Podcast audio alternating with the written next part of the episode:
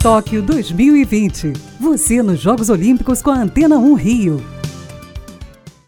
Hoje teremos mais um boletim 3 em 1 para vocês, abrindo a série com a primeira derrota do Brasil na Liga das Nações de vôlei masculino. A seleção caiu para a França por 3 sets a 0 e perdeu a invencibilidade no torneio. O Brasil enfrenta nesse momento o Japão para voltar a vencer na competição. Falando em vôlei, vamos para as areias com as duplas Agatha e Duda e Talita e Tatiana. As meninas avançaram para as oitavas de final do Circuito Mundial de Vôlei de Praia, após vencer os dois primeiros jogos. A competição acontece em Ostrava, na República Tcheca. Para fechar, o Comitê Olímpico lançou ontem os uniformes do time Brasil nos Jogos Olímpicos. O kit foi apresentado num desfile no centro de treinamento do COB. Faltam 49 dias para os Jogos Olímpicos de Tóquio. Para a Rádio Antena 1, Pedro Paulo Chagas.